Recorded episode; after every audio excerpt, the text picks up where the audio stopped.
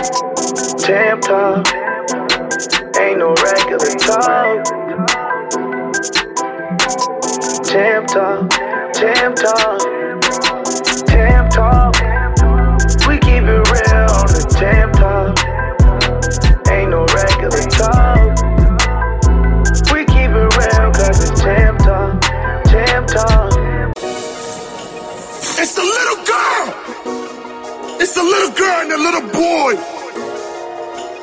on the porch. That little boy sitting on the porch, looking across the street, looking to see one day if his father gonna cross that street with a grocery bag, or his father gonna cross that street with a book bag. It's a little girl.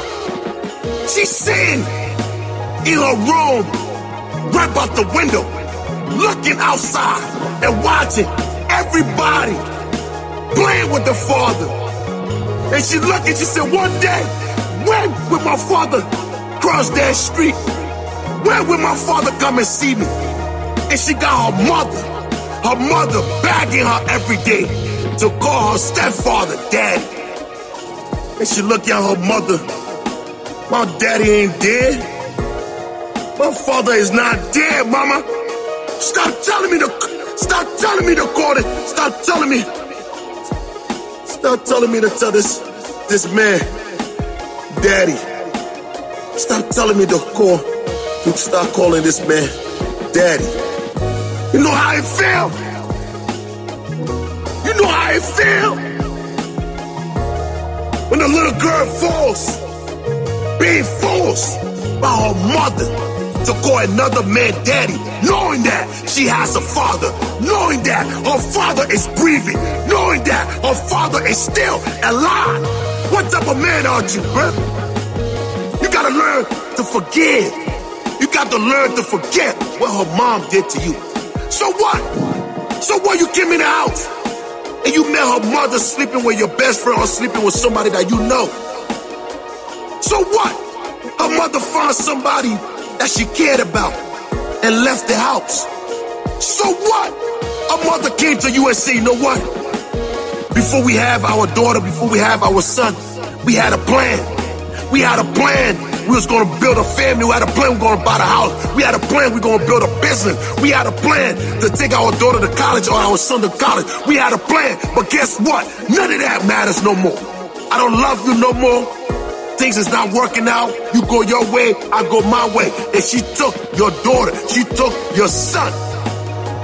And as a man, you stop fighting. Stop fighting. You stop fighting for your daughter. You stop fighting for your son because you scared of child support.